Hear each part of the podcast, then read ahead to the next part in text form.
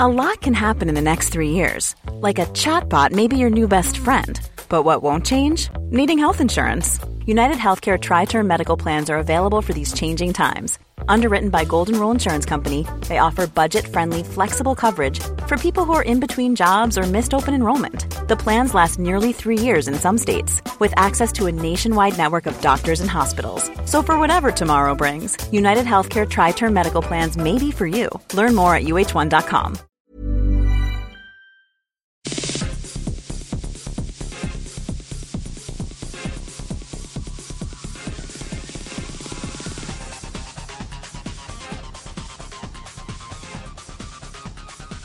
Hello and welcome to Extra Time, a web only program from RNZ Sport. I'm Bridget Tunnicliffe. This week, Shane Archbold describes what it means to be confirmed to ride in the iconic Tour de France for the first time.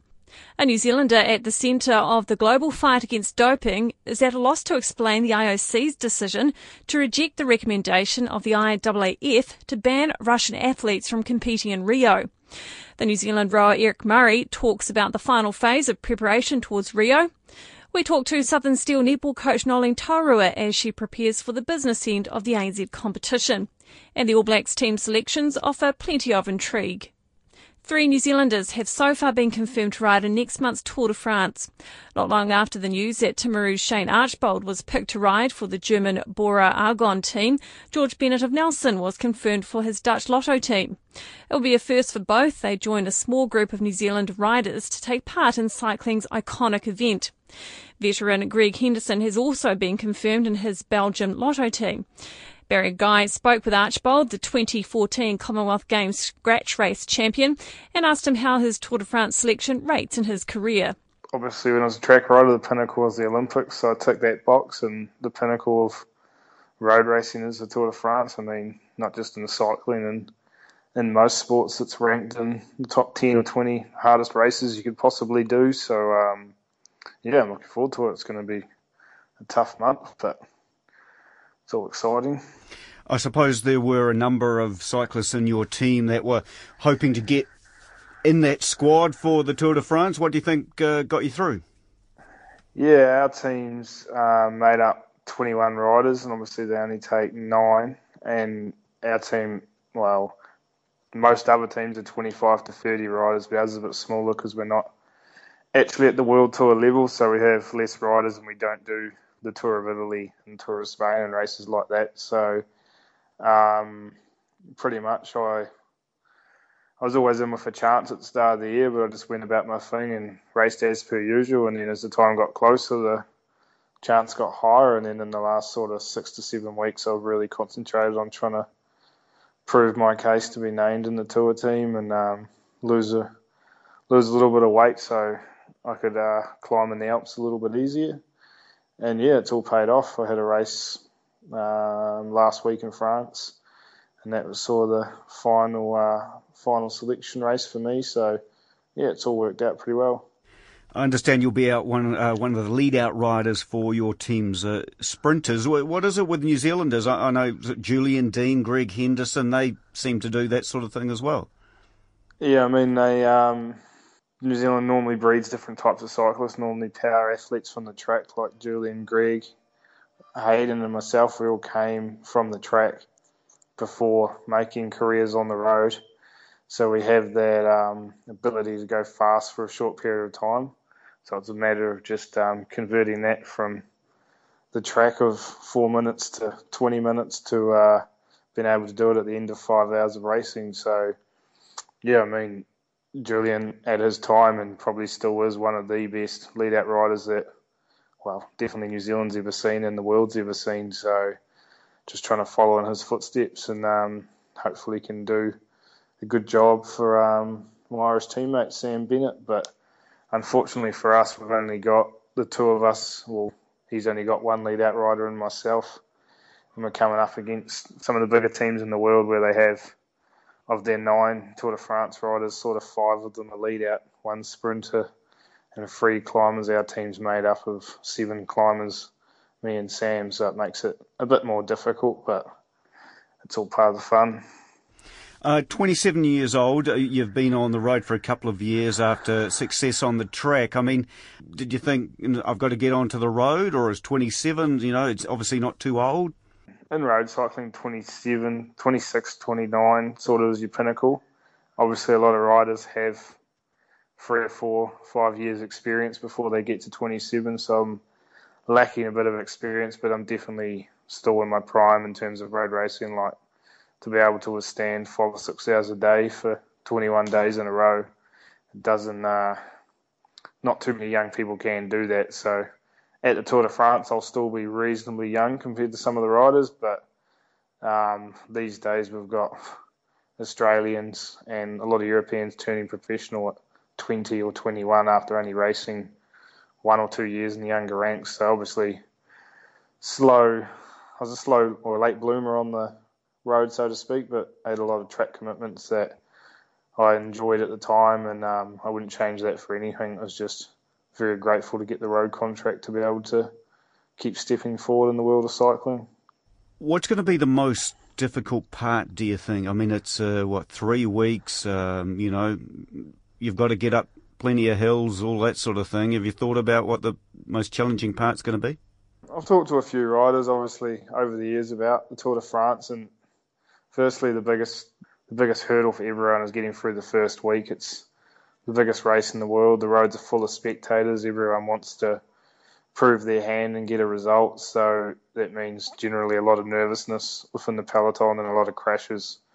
So after sort of six or seven days, if you've got through that reasonably unscathed, that's when um, the racing settles down and the the GC riders, the overall contenders, start to put up their hands, and that's when the mountains start. And that's probably my biggest thing. I'll thrive the first week, all the nervousness and speed and the bunch sprints, and then as the mountains start to uh, come, I'll start to get weary because my longest race so far is only eight days. So sort of anything after that's going to be a new experience for me, and especially once I think we spend five days in the uh, Pyrenees first, couple of transition days, and then five or six in the Alps. So it's a lot of climbing, but um, I'll be taking it one day at a time. I'll look at look at the race manual only one day at a time because if I get too far ahead, I'll just get confused and carried away. So it's easier just get through day one and then find out what's in store for day two.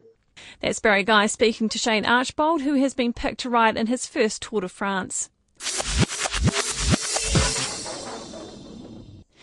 The International Olympic Committee has failed athletics by not supporting the recommendation from its international governing body to ban Russian athletes from competing in Rio, says a New Zealander at the centre of the global fight against doping.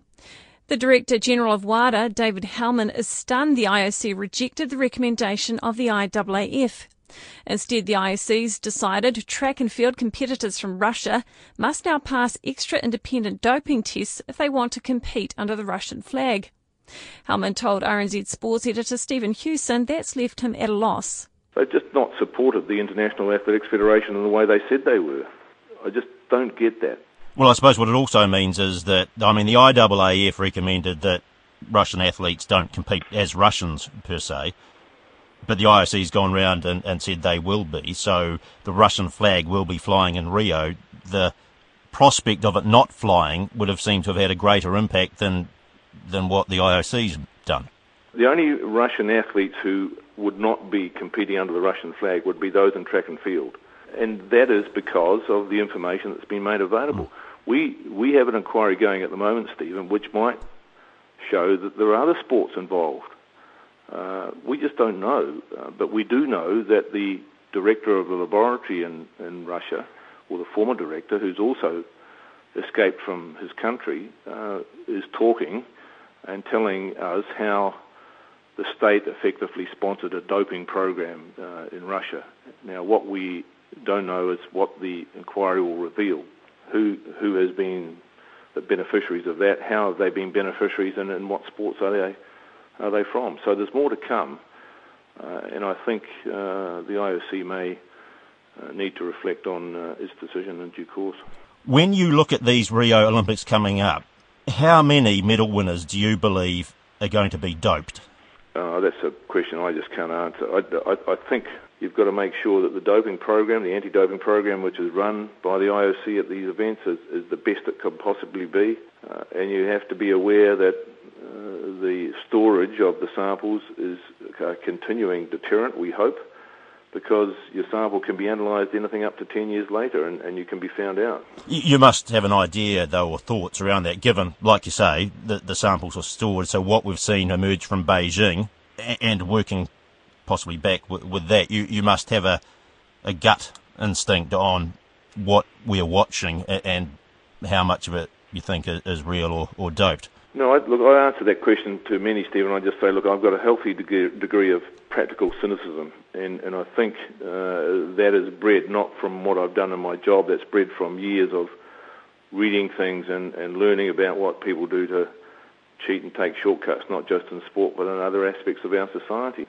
Maybe if I phrase it another way, then, how successful do you think, or what success rate will you have of catching dope cheats at these games? There's been a very healthy pre-games testing program. There has been more and more emphasis on looking at athletes that are going who have competed in events in the past, whether they be uh, Olympic Games or World Championships, and their samples are stored. Should they be retested now? Uh, that's still ongoing. Uh, I think there will be a lot that is done. That still avoids my answer to your question because I can't vouch for the athletes who are going there. I, I can point you in the direction of research projects which say to us, you know, would you go to an Olympic Games uh, and cheat because you're sure of getting a gold medal, but you're probably going to die before you're 25? And a high percentage of actually say yes, they will. So you've, you've, got to balance that sort of uh, information, that knowledge you've got from research against um, against your hopes. So when you sit and watch the Rio Games, or will you even sit and watch the Rio Games, has your cynicism got to the point where you can no longer watch? No, Stephen. Look, I'm a, I'm I'm uh, an avid sport um, person, and I always will be. I, I do well to uh, watch with a healthy degree of cynicism, and I, I don't think I'll ever lose that. Um, I, I, find that a little bit difficult. I think there are some sports uh, better than others that I can watch with perhaps uh, a less uh, bigger dose of, of that cynicism, but but the issue really will be um, you watch something, and, and I think many, many of the people who'll be listening to this will, will share it. You watch it and you say, what? How did that happen? Um, and if you do that, then then then you've got to sit back and say, well, did it happen because, or did it happen because this is this is an athlete who's just uh, physically extraordinary, and and that's the sort of balance of the of your decision making uh, process that I think anyone has to take. Um, and I'm certainly a person who says there is a heck of a lot that, that athletes of the world can do through proper, good training, nutrition, uh, coaching, and so on. Uh, you don't need to take chemical stuff to improve. You can do it by hard work, and, and I'd like to see people who have done it by hard work succeed. That's the Director General of WADA, David Howman, talking to Stephen Hewson. And after 13 years with WADA based in Montreal, Howman is stepping down from his role next week and returning to New Zealand. You're listening to Extra Time. I'm Bridget Tunnicliffe. The New Zealand rower Eric Murray says whoever times their run into the Olympics with the way they train and the way they peak will be most successful. The New Zealand rowers sent a stern warning to their rivals six weeks out from Rio by bagging 10 medals from 10 finals on the last day of racing at the World Cup in Poland last weekend. Most of the world's top rowers gathered in Lake Malta for what was the final chance for crews to test each other before the Olympic Games. All 10 New Zealand boats that will compete in Rio claimed medals, five gold, three silver and two bronze. There were no surprises in the men's pair as Hamish Bond and Eric Murray asserted their dominance yet again, winning gold. Eric Murray told me they are clear what the benchmark is. Now we know after being in Lucerne, after being here in Poland, we know the crews that are going to turn up on the start line. You know, we know the ones that are going to be there, that are going to come out and try and, and win these medals, and obviously going to try and win the event. And now it's for us really to know what benchmark we've been looking at and try and make that go even further. And so for us now, we've just got to knuckle down, make sure that that's where we're aiming, and that's how fast we're going to go, so that we can turn into Rio knowing we're going as fast as possible, um, and ultimately go out there and try and take that gold medal. Uh, Robbie Manson and Chris Harris did well to go one better than the World Rowing Cup, number two, and they did amazingly well to hunt down the British duo. I mean, how much confidence does that give them? Yeah, there's there's crews in the New Zealand team that have been following some of the top competitors in their field. Um, and I think the greatest thing was that people were able to go out there and see what people are capable of I think you've really got to analyse it and look and say, okay, this is the third World Cup. They've had won the European Championships, then the number two, then the number three. Uh, did people peak for this? You know, are they looking to try and show some form at this regatta and then try and take that into Rio, or were they trying to train through this, which is what I think most of the New Zealand crews have done, um, and take that into the Rio Olympics? Um, and I think the, the men's double have really showed their form. You know, we've had some some great results from not only them but from the whole team. You know, the women's eight did really well. The men's eight a little bit off the speed, but still on the podium. So there's a lot to be gained. Um, I think that's the one thing is we've got to look at what this actually means. You know, does this mean that what happens here happens at the Olympics? I don't think so. I think in a in a few events you could argue that yes, this is possibly what could happen. Um, but I think in, in other ways, it's really just a wake up call for people to say, this is where you're at. Now, what are you going to do to gain that extra second or two that is going to count at the end of the day? And I think in the next six weeks, it's really who can time their run into the Olympics and the way that they train and the way that they peak is really going to be the way that the people are going to uh, come away with the medals um, when the Olympic regatta turns out. So I guess that would apply to someone like Emma Twigg who just missed out today. Do you think she absolutely has enough time to make up that distance on Kimberly Brennan? Yeah, I don't know. Like I haven't, I haven't spoken to Emma after a race. Um, you know, we were lucky enough to be here, sitting on the bank watching it. That's the one thing. You know, Emma's been over here. She had to qualify, so of course she had to make sure that she was in the form to be able to qualify for the regatta and then obviously come to this and she's been obviously in a, in a heavy training period whereas Kim Brennan she's been in a period where the Olympics is her that's her peak. You know, she's been working towards that Olympics. So this regatta is just another stepping stone in that process for her. So of course, Emma's in one side, Kim's in the other. Um, you know, same with Mahe. You know, Mahe did really well against uh, Damir and and a few of the other guys. There's people that are in their stage of trying to qualify for the Olympic regatta, and then there's other people that this is the, just the stage in their process coming through. So we don't really know. You know, it's it's a I wouldn't say a lottery, but there's there's so much that goes on. You know, five weeks it doesn't sound like much, but there's so much that can go on between now and then. You know, there's speed work that, that can happen. There's uh, turning up to the regatta and your boat not being set up properly, there's, you know, unforeseen circumstances, you know, like we look back to, geez, 2008 to Mahe, got sick in 2008 in Beijing there's things like that can happen. Um, and it's really about now turning and making sure that everything that's in your power that you can control are going to be in your hands so you can turn up to this regatta knowing that, yep, cool, I'm ready to go, I'm ready to race. And as long as everything goes right, we can come away with the best possible scenario. Mahe Drysdale, he, has been there, done this, he's been doing this for many years now. Do you still see on him the same excitement that he brought to it, say, eight, ten years ago? Is he still that, that got that passion? Yeah, I think the passion's there for everybody. I know that every time a New Zealand crew goes out there on the race, we're there to win. You know, we don't just go out there to settle for second or third. We go out there to win.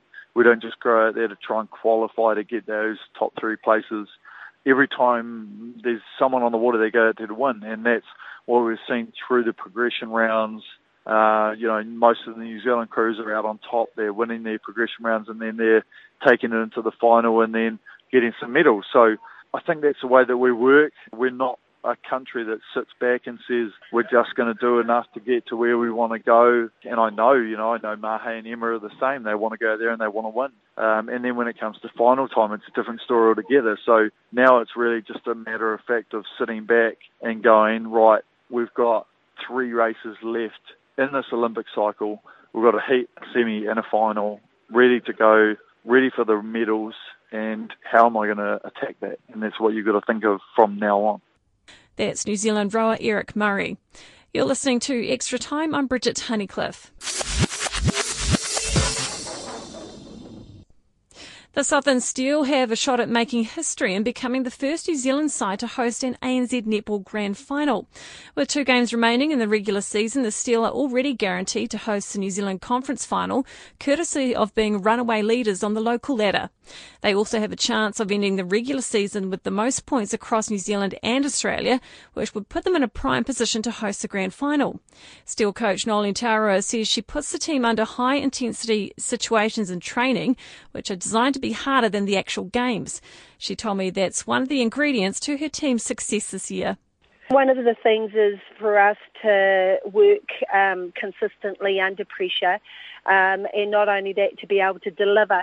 Um, uh, whether on defence or attack, and you know we've we've been doing that for the whole season, and we've got to a stage where um, the content is still the same, but our repetitions are less. Um, the hope of that is that when we actually do get out and play on court, that we've gone through all the pressure situations that we could possibly think of, um, and there's a lot of repetition training that we are doing. So we're doing exactly the same thing week in week out. Um, and you know, really, the the philosophy is when we do play that we actually enjoy it. We don't need to think about anything and just enjoy the moment of getting the opportunity to be better. And that seems to work for us really well. And um, that's what we've been tracking over the whole season. Gina Crampton's having a great season. Do you think she's well and truly ready for a Silver Ferns opportunity? Oh, definitely. Gina Crampton is a, a, natural wing attack. Her ability and her vision in the circle, her ability when she has ball in hand is amazing. And uh, basically, I don't see anybody in the ilk that she's currently playing at the moment. I believe she's a sitter for a wing attack position in the Silver Ferns. Um, she's definitely ready. Um, and her consistency of performance week in, week out has also will also support her selection there. So um, Silver Ferns is definitely, you know, where she will be next. Do you find it interesting that over in Australia they are seriously considering introducing two point shots into their new domestic competition next year? They've gone as far as setting up a working group? Yes, I've I've heard the rumours about the two point shots. Um, we have over the last couple of years have also trialled it with ANZ and um, in I think it might have been January of, of February of this year we also trialled it as part of our pre-season um, you know, it, it, changes the game hugely um, as to the traditional game or what we currently play. And unless you've got two point specialists, um, such as the likes of a Maria um, or Erin Bell, can become quite boring because there's quite a few airballs. So, um, you know, they are going to decide as to how they want their game to play. Um, it'd be interesting what that does for the Diamonds and also their international game when they do come back. Um, I can't see it would be a positive move um, overall for them. I was going to ask you just that. If they did go down that track, their top players would be playing far less of the traditional game. So when they meet New Zealand, for example, they might be a bit behind the eight ball. Yeah, I mean, it's going to change somewhere up in the line, I think, if they do take that. Um, I don't believe, you know, if it's because it's to offer a different type of game that's only going to be for Australians. Um, maybe that's the reason why they're doing it that way. But um, through experience of what I've seen, unless you have those two pointers, it can become very monotonous and, and not a good spectacle game. So, you know, obviously the offset to that is when they do come and play international, what that is going to be a difference. And I'm not too sure if that's going to put them into um, a place of strength or actually weaken them. So only time will tell on that. I guess the other thing that could potentially happen is if they break rank and do go down that track, and if it takes off over there, the rest of the netball world may feel compelled to follow suit. Um, I, I, hope uh, Australia are not going that way and using probably their um, control, I suppose, over the international netball. Um, you know, a lot of other countries don't have that resource or probably aren't in the position to change the game in their own countries. And I feel both New Zealand and Australia have to protect the game as it is at the moment I think, you know, there'll be a lot of discussions that need to be had, not only by Australia and New Zealand, but all the countries that play the sport if we want to go that way. And I don't think it's a positive for the traditional style that we're currently playing, which is actually a, a great game. The Steel coach Noeline Taurua, the Steel meet the Melbourne Vixens and New South Wales Swifts in their final regular season games. Several debutants, a surprise starter at centre, and some hometown heroes highlight the All Blacks team for this weekend's third test against Wales in Dunedin. The All Blacks have already wrapped up the three test series 2 0, though the team selections mean there is still plenty of intrigue in the match. Rugby reporter Joe Porter reports. Coach Steve Hansen has made 12 changes for the dead rubber in Dunedin, though his most left field selection appears to be at centre. With first choice Malakai Fekitoa still recovering from a head clash, George Moala has been preferred to Seta Tamanivalu to partner Ryan Crotty in the midfield. Moala hasn't played for the All Blacks since the test against Samoa last July and was only called into the squad as injury cover. 100% fit Mala probably would have played, um, but he's not, so that gave us opportunity to say, right, we've seen a wee bit of setter in the last couple of weeks, let's have a look at George. The Highlanders loose forwards Elliot Dixon and Liam Squire are set to make their All Black debuts in front of their home crowd. Dixon will start at blindside in place of Jerome Kaino, with Squire on the bench in place of Ardie Savea. Hansen says the debutants have impressed in training. Along with Ardie, those three boys have come in and done everything we've asked of them. And, uh, you know, Ardie's played particularly well and we now know what he can give us. But again, with Elliot, uh, his ability to play six and seven, Liam's ability to play six and eight, and, and if they can play to the high quality that we're expecting them to be able to play at, then you know it all bodes well for us. The other possible new cap is front rower Ofa Tu'ungafasi, who's on the bench for Saturday's match. His fellow Blues prop Charlie Faumuina gets a rare start, with Owen Franks getting a rest. Hansen says Tu'ungafasi needs to be tested on the international stage. We need to find out if he can scrum at this level, he can play at this level. Uh, seems to be going well, very well uh, again at training, and, and uh, uh, it also gives us an opportunity to see uh, if something was to go wrong with Owie, can Charlie do the job for us that he's not only off the bench but by starting? And, and they are two different roles. Wing Julian Savea is back for Waisake Naholo, with Ben Smith on the right wing and Israel Dagg at fullback. Naholo, who had a heavy workload in the first two tests, drops to the reserves. First five Beauden Barrett starts in Aaron Cruden's absence with Lima Sopoaga on the bench. Hansen says the new players have earned their shot, and with the series wrapped up, now was the time to bring in some fresh blood. It's a risk and reward. The series has been won. Uh, but at the same time we need to, to win this next test match. And then on the other hand, we need to find out about you know these new players who have been training really well. So and we just felt the the risks were minimal and the rewards were going to be fantastic for us later in the season and even beyond that. The All Blacks have an unassailable 2 0 series lead heading into the third and final test. For extra time, Joe Porter. That's the show for this week. Remember, you can contact us at sport at radionz.co.nz and you can get the latest sports news anytime on our website. We'll be back next week with another edition of Extra Time. Bye for now.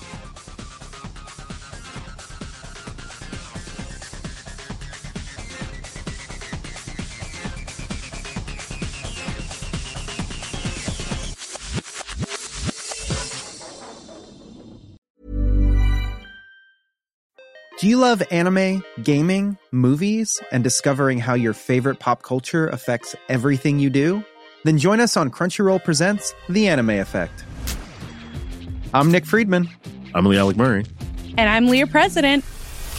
Every week, you can listen in while we break down the latest pop culture news and dish on what new releases we can't get enough of. Whether you love movies, I'm going to tell you all about the uh, hopeful 4K re release of Tron Legacy that happens. I'm right there with you. Or music. The music in this show yeah. is absolutely yeah. incredible. Or anime. Yeah, and under this sure. mask is another mask. you can discover your new favorites right here on The Anime Effect. Listen every Friday wherever you get your podcast and watch full video episodes on Crunchyroll or on the Crunchyroll YouTube channel.